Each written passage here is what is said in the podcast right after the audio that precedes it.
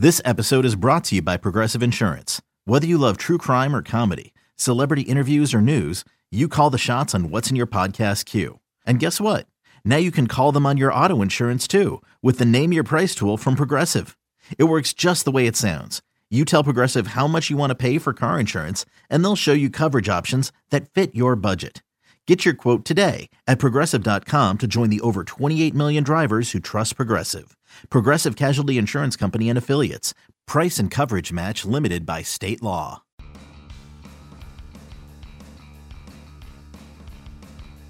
Welcome back to the MLB.com StatCast podcast. I'm your host, Mike Petriello. Sitting here with me is MLB.com national editor Matt Myers. Matt, hello. Hi, Mike. How are you? I'm doing great. Well, we took a week off and uh, we're back. And now we actually uh, we have no guests this week, and I point that out because our good friend and colleague Will Leitch uh, has told me on multiple occasions that he actually likes our show better when it's just you and I talking back and forth. So we have fans. Pressure's on. Yeah, pressure is on, and uh, I hope Will is listening this week to kind of give us positive feedback on that.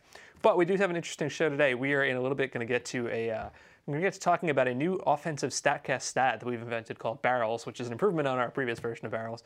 Uh, but first, I kind of want to get to what seems to be the the biggest story in baseball right now. Maybe not the biggest team story because that's probably the Mets winning 14 of 18, but you know we have kind of a unique position in that we get a lot of uh, requests for Statcast data from around baseball, and we sort of get a good handle on what people are interested in. And what we get so often recently is people want to know how fast Trea Turner is. And I get it because Trea Turner has come in as a rookie. He's taken over center field for the Nationals playoff team. He's uh, hitting leadoff and, he, and he's hitting really well. Uh, on base at 366, slugging a 537. And by the way, he has no shot at the NL Rookie of the Year. None. Literally none. Because literally none. That's Corey Seager's award. And stealing bases at an incredible clip. Right. And if you, you read all the scouting reports, it's he's, he's so fast. He's just the fastest. And I think people have this idea that maybe he's the fastest in baseball. And I will say he's extremely fast. The, the eye test says that, the data says that. But as we've been looking up all these numbers on Trea Turner, I'll tell you the name that constantly pops up above Trea Turner, you're gonna you're gonna think it's Billy Hamilton. It's not just Billy Hamilton, Byron Buxton. And Byron Buxton, I'm very happy to say, has been crushing the ball lately because when Byron Buxton wasn't and the Twins were playing poorly, nobody seemed to care that Byron Buxton was really fast because, like, well, he's not hitting well. Uh, but Byron Buxton, over his last seven games, 462, four homers, and four doubles. But the point is, he's incredibly fast, right? And so the way we like to measure this is I like to do it from time from a base to another base. Like, how quickly in seconds did he get from home to first, home to second, home to third, and um, I think it's important that you kind of just clarify only right-handed hitters. Of course. Because obviously a left-handed hitter gets out of the box a little more quickly. And on home to first, we also looked at non-bunts because if you're bunting it, you might already be in motion before you even hit the ball. It's not really a fair fight. Okay, so on home to first for right-handed hitters, Trea Turner, everybody thinks is going to be number one. His fastest time is 3.91 seconds. It sounds pretty good. It's tied for 16th overall. Would you believe that? And Byron Buxton has the top two 372, 3.84. Billy Hamilton has two better than Turner. Starling Marte has three better than Turner. Obviously, he's played uh, you know the entire season, so there's opportunity here. But I, I, think it's fascinating. Nobody talks about Buxton in this way. Is it, is it just because the Twins aren't playing very well? I'm sure that's a huge factor. Um, that you know, Turner's been a big part of this great Nats season. He's sort of been the was kind of seen as the missing piece, and he came in and sort of like when he came up, I think they really ran away with the division. Um, when he came up and started playing well, they put him they put him in center field, and he's just kind of flourished. So I think that has a lot to do with it. And you know the people get excited about the next big thing, and Buxton, in a weird way, has seemed like kind of a disappointment, even though he's still 22 years old. Right. So People have like already moved on to, to Trea Turner, whereas Buxton, who, as you said, is now crushing the ball, um, he's something, man. That he's fast. Yeah, well, we, we measure this for home to second and for home to third as well. So for home to second, uh, uh, and I kind of clarify this. I didn't look for doubles. I just looked for triples because I don't want a guy slowing as he's coming in a second on a double. I want full speed all the way around home to third, right? Turner's fastest time is 7.6 seconds, which he's done twice, which is tied for fifth. Byron Buxton has the fastest, 7.3 seconds. Obviously, we're not talking about huge distances here. I'm not saying Turner isn't fast. He obviously very much is. Uh, but Byron Buxton, and if you look at it uh, on home the second, regardless of double or triple, Buxton has the top six and seven of eight.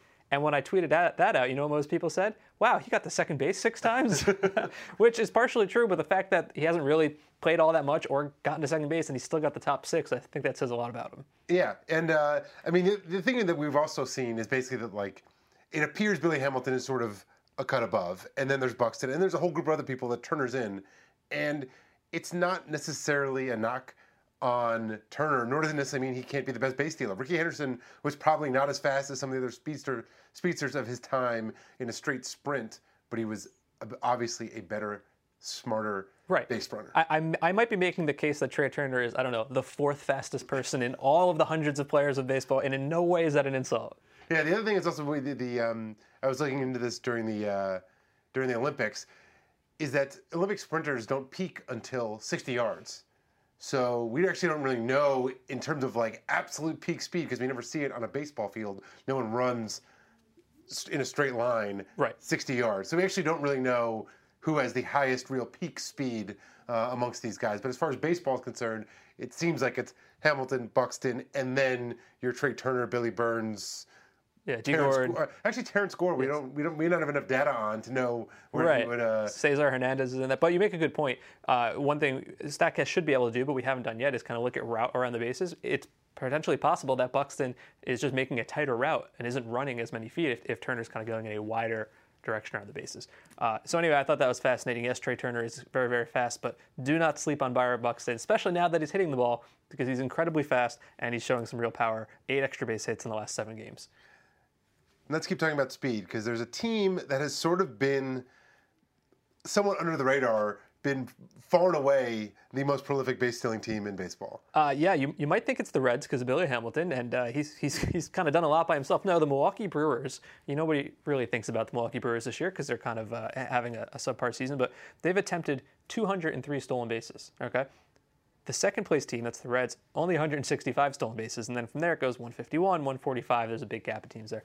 You can see that they have stolen more bases or attempted more bases than anybody, and obviously they've been successful too. They've stolen 156 bases. The Reds have 121.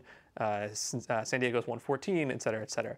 And so I thought that was interesting, and uh, you know simply being aggressive, I imagine, is a big part of that. You know, they're not a team with a lot of offense. They need to generate offense wherever they can. But I thought this was kind of cool. We're able to look up uh, lead distance from first base, and you can measure how far off of the base was the hitter or was the runner when the pitcher made his move to the plate.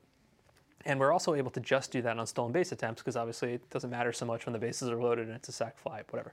So we did that. We looked at highest primary lead distance uh, on steal attempts. The Brewers averaged 13.2 feet off the base. Uh, second place team is Toronto, 12.9. Ton of teams clustered between 11.5 and 12.5. The uh, the lowest teams are Baltimore and Oakland, who are just under 11 feet off the base. So, well, as always said, you don't run 60 feet. You run uh, excuse me 90 feet. You don't run 90 feet. You run 90 feet minus however many feet it is you choose to cut off of that by taking a lead. And so I think that is interesting because Milwaukee says, well, we want to make these stolen base attempts successful, we're going to push everybody a little bit further off. We're going to take a little bit of risk that the pitcher's not going to pick us off. Uh, and I think that's a cool way to kind of make your stolen base attempts higher probability of success. For sure, and it's definitely working. I mean, the the, the, the poster child for that is uh, Jonathan Villar, who. Um, Oh, do you have, do you have, more, I, do. You have, more, I, you have more cool data for I me? I do. I, I, have here the individual uh, leaderboard, right? And this is, uh, I think this is off of all bases, not just first base, but with a minimum of 10 attempts, right? Which guys got the highest primary lead distance. And in the top five, three of them are Milwaukee Brewers. Now you're right, Jonathan Villar is number three. He gets an average of 13.9 feet off the base on steal attempts, and you're right, he's got like 52 stolen bases or something like that. Would you believe who number one is? Who gets the most lead distance in baseball on stolen base attempts? Um, Paul Goldschmidt would be too obvious of a guess because we've talked about him before in his lead distances. And he is on this list, by the way. I don't know if you looked that far down, but he is actually like 15th on the list. Uh, he gets 13 feet off the base. No, Ryan Braun, 15 and a half feet off the base on stolen base attempts. And so I, I, wonder if that's him saying, well, I'm not as fast as I used to be, or maybe it's him saying I'm a veteran and I can really read the pitcher's movements and I'm not worried about getting picked off. Well, I mean, he is he is a guy that a few years ago was a prolific base stealer, and we didn't have this data then, but he was a 30-30 guy. Um, the long lost art of 30-30, but he was one of the few guys that was doing that. Um, so it actually makes sense to me that he because he's not pure speed. He's not a pure speed guy. So the fact that Ryan Braun is savvy when it comes to getting an, an extra step or two on his lead, it, it, makes a lot of sense. It makes sense because number two on the list is uh, Brandon Phillips, who kind of fits the same mold. You know, he's a veteran. He's a smart ball player. He's been around. He's really able to, to read the, the like that. Uh, and then number five is, is Scooter Gennett. So three of the top five are Brewers, and that really seems to me like it's it's not just one guy pushing it out there. It's like a team philosophy get an extra foot or two on the lead, and that'll make you more successful because you're not running as far. Yeah, it's, it's interesting because the Brewers are a team that's definitely one of these rebuilding mode. You know, they, they brought in a new GM, sort of trying some different things. and you wonder if maybe that this is part of a, a, a philosophy from the front office of saying like, hey, you know what? There's a way.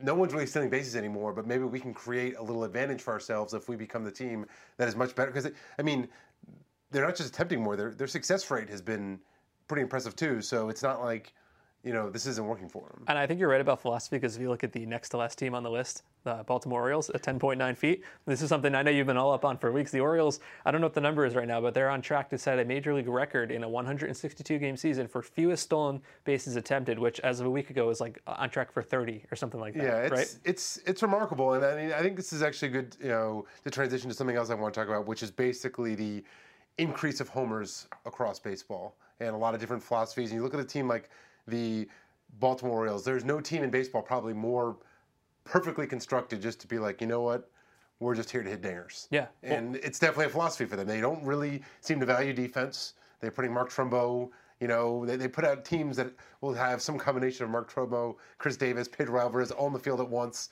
you know, it's Now, now, Pedro Alvarez hasn't touched his glove in months. fine, fine, fair enough. But you see my point. It's like it's you know for the most part the the philosophy is on the other extreme, which is teams basically saying like, we just want to hit homers. Well, I think that's interesting uh, because it's there's no question that home runs are up across baseball, and if you've been been reading up, there's a million different theories on why that is, and I do think that there's something to the idea that hitters are getting smarter. Uh, I think we've seen we saw, I was saying we saw uh, Daniel Murphy on, on ESPN the other night was saying I was told that I'm more productive, I get a higher exit velocity, higher batting average when I pull the ball in the air. So that's what I started doing. And it sounds like the simplest thing in the world, right? But that's if you look at the numbers, he's pulled the ball more often and hits the ball in the air more often. Where do you think all his home runs come from? D- doing that. You know, Brian Dozier is exactly the same way, except you know from the right-handed side. He pulls the ball in the air and he gets home runs. I think we've seen that that smart hitters, you know, powerful hitters, not the Billy Hamiltons of the world, are saying, hitting the ball on the ground doesn't do anything for me. Maybe I'll get a single, but I'm not going to get an extra base hit, and I'm not fast. I'm gonna I'm gonna elevate the ball. I'm gonna go against what all my youth hitting coaches told me. You know, swing down on the wall, a ball and chop wood. I'm gonna elevate. Uh, you know, even if that means I get a couple extra outs because of uh, batting average, I'm gonna try to elevate, and I'm gonna put the ball out of the park. I think that's a big part of what this is. Yeah, there was a, there was a, a segment you pointed out to me where Josh Donaldson was on MLB Network talking about you know his hitting philosophy, and he basically he looked at the camera at one point and was like, "All you kids out there, I know your your youth coach is going to tell you." Hit down on the ball. He was like, "Don't Say no. He was like, Say "Say no." no. and it was really fascinating to see, and it sort of has created this. I think we basically have a league of players who are starting to think that way. I saw a story about uh, Kelly Johnson the other day, who has been hitting very well since he came back to the Mets. And apparently, when he came back to the Mets, he went to the hitting coach Kevin Long and was like, "I want you to do with me what you did with Daniel Murphy last year." And obviously, you can't just magically make that happen. But he basically that's the he's basically trying to follow that philosophy of what you you mentioned a year ago. Uppercuts are good, and uh, I've long felt Kevin Long is an extremely underrated hitting coach. Well, I- you know, we, we talk about trying to be smart and trying to elevate the ball and hitting it in the right spot, and you know, we're, we're kind of we're trying to figure out a, a new stat for this, and we've come up with one, and we're going to be rolling it out over the next couple weeks, and it's called barrels, and it's a little different from when we talked about this last year, but you know, if you think about it, you can hit the ball really hard straight up, and it doesn't help you. You hit the ball really hard straight down, and it doesn't help you. Like you want to get into that real sweet spot of launch angle, right? and I think you know for people who've been uh, diehard listeners of the show, there was Mike and I sort of had come up with a back of the envelope sort of Yeah. calculation for it, which was basically like a batted ball above 100 miles per hour um, with a launch angle between I think 10 and 30 10 and degrees. 30. And of course, you know, we, we hired Tom Tango at MLB.com uh, Right. to sort of He put some math into it. yeah, so we won't reveal the exact formula now because it's still sort of being we're still it's being you know I think he's uh, refining it around the edges, but he sort of you know made it a lot smarter and created a metric that's basically trying to define what it means to to a, a well hit ball. to to barrel up a ball. Yeah. That, the whole the whole idea is you know what's where is the, the the combination of exit velocity and launch angle where you're likely to see a ball be at least a, you know a 500 batting average uh, and a 1500 slugging percentage. And you know it's it's probably higher than that. Like you know you talk about the quality starts analogy. Quality start six innings and three earned runs. Most quality starts are very much higher than that. They're much better. So that's the low end for for barrels. I think if you look at all balls that we're going to consider quote unquote barreled, it's like a 775 batting average and a slugging percentage of well over 2,000. I mean, it's like the best possible thing a hitter can do because if you hit it in that zone, success is almost certainly going to follow. Yes. And so what we learned is that you know it's not it's not a square necessarily of of launch angle and exit velocity. It's as you hit the ball harder, the available launch angles get wider, right? If you hit the ball, let's say at 100 miles an hour and 40 degrees, maybe that's going to be a fly ball. Hit the ball at 120 miles an hour and 40 degrees, that's probably going to be a home run. That's definitely going to be a home run. so anyway, that's what we're going to be rolling out, you know, in the coming days and weeks. And, and we've got some interesting graphics, which in no way translate to an audio-only podcast, that really show like where the quote-unquote barrel zone is. But I can tell you, we, we kind of looked up the leaders, and it's the names you'd expect, right? Miguel Cabrera has the most quote-unquote barrels in baseball right now. Uh, Mark Trumbo, you know, David Ortiz, interestingly enough, number six on that list. Chris with a K, Khris Davis, not not Baltimore Chris Davis, Oakland Khris Davis. Yeah, and then an, an inter- a very interesting name on the list, and you know this is the, this is going to sort of be one of the next iterations of kind of figure like looking for probably in fantasy baseball lucky unlucky hitters. I am shocked to see tied with Josh Donaldson Justin Upton. Justin Upton, who was a mess for months, and then, uh, like a couple of other players, took a break and has been unbelievable. But almost since. certainly not, clearly not as much of a mess as maybe it appeared. He probably was hitting the ball a little harder than people realized, right. hitting into a lot of. The, the, whole idea is that if you hit a ball, let's I'm just making up numbers here. Let's say 110 miles an hour at a 25 degree launch angle. That's that's great. Maybe that's a home run every single time, so maybe it's a bad example. But the point is, every now and then one of those is going to get caught and turned into an out. You're not going to get credit for that. You're 0 for 1 but you did your job, right? Nobody would argue that you didn't do your job, and that's really what you're trying to measure is guys, regardless of what actually happened on the field, where a, a fielder might have been shifted, where the wind might have been blown in on you, where you were playing in an incredibly deep ballpark, you went up there and you did the best possible thing a hitter can do. And I think that's what's really interesting to measure. Uh, and then the next step for that is, you know, combining that with how often did you make contact in the first place? Because Chris Carter's on that list too. And, uh, you know, I'm a big fan of Chris Carter, but Chris Carter strikes out about 2,000% of the time. So that's give, give or take. Give or take. Um, but anyway, keep an eye on out for that because I think it's going to be real cool. We're gonna we're gonna have leaderboards up on the site, and uh, I think that'll be a really interesting way to see like who is just the best of the best. Who's shocked Miguel Cabrera is number one? I'm not shocked. I'm, I'm not shocked either. Uh, you know, talking about hitting really hard, hitting for home runs, I think you know, we wanted to talk about going back to you know the increase in home runs. Middle infielders, right? Isn't this shocking? If you look at the the increase in home runs, middle infielders, particularly second basemen, have just been crushing balls like like we've almost never seen before. And We talked about Daniel Murphy, uh, Brian Dozier, but it's not just the two of them, is it? No, it's it's across the league. And there's a, a piece that Andrew Simon did on the on the site today that you should all go read. But I'll give you a couple of like specific nuggets that I pulled out that I thought really hit home this this point. I think it kind of goes back to what we were saying before about um, the increase in home, pl- types of players trying to hit home runs. Second basemen have already gone gone deep 502 times this season. The previous record was 477 in 2009. They've already destroyed the record, and there's still three weeks left right. in the season. Um, middle infielders together have accounted for 927 home runs. Um, that's already 56 more than the previous marks in 2003. So I mean, it is it's a different game. And I think what we're seeing, and I've noticed this like a couple weeks ago when I was watching a Cardinals game and saw Jed Gyorko playing shortstop. Teams, certain teams, and the Cardinals are definitely one of them because the Cardinals, as I saw today, lead the league in fly balls of greater than 325 feet. This is a team that doesn't have a DH and does not play in Colorado, and they have the most long fly balls in baseball this year. So clearly it's a philosophy, and part of that is the fact they're willing to put Gyorko at shortstop hey, they, will throw Kolten Wong in center field if they have to. They're clearly prioritizing offense over defense and realizing that with all the strikeouts and all the home runs in the game, maybe defense isn't as important as we thought it was, and they're willing to put guys on the field who they think will hit home runs and make a difference on the offensive side. So fewer balls in play, right? Means uh, you're saying that defense may be less important in some of those positions, and not only fewer balls in play, but the balls that are in play more often go into the shift, yeah. which means these fielders are, you know, potentially in a better position to make the catches. Or exactly, or they're fly balls, in which case infielders don't matter as much anyway. Well, that's true. I mean, and, and this is something else that, that Tom Tango's been working on as far as like fielding metrics. A huge amount of fly balls aren't really that competitive, right? There's a huge amount of fly balls that every fielder in baseball, any competent major league quality outfielder should be able to make. You only like you only learn about the skills of a defender on a really kind of a small portion of the balls available to them, and that's a different conversation. But the point is that a lot of the balls to the outfield anybody should catch those, Correct. Right? regardless of great skill or, or below average skill. Yep. And I think that's fascinating. Um, so you know that is our show for this week, and that uh, next week I think we're going to have something very interesting. We're going to have our fantastic and talented producer Danny Wexelman is going to have an interview with a major league ball player uh, that we're going to get some interesting stuff about the Cubs on. So I'm really looking forward to that. Definitely. And uh, that's our show for the week. I am Mike Petriello. He's Matt Myers. This is the MLB.com Statcast podcast.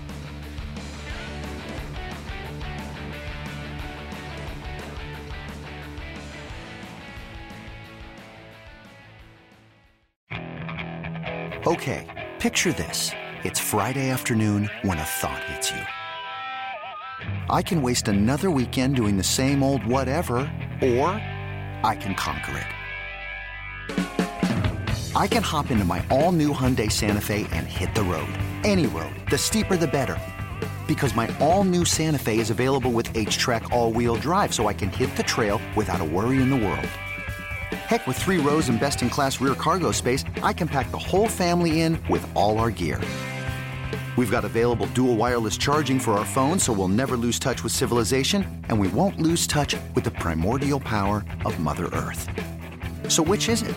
Waste the weekend or do something a little more epic? And conquer it in the all-new Hyundai Santa Fe. Visit HyundaiUSA.com or call 562 314 4603 for more details. Hyundai, there's joy in every journey.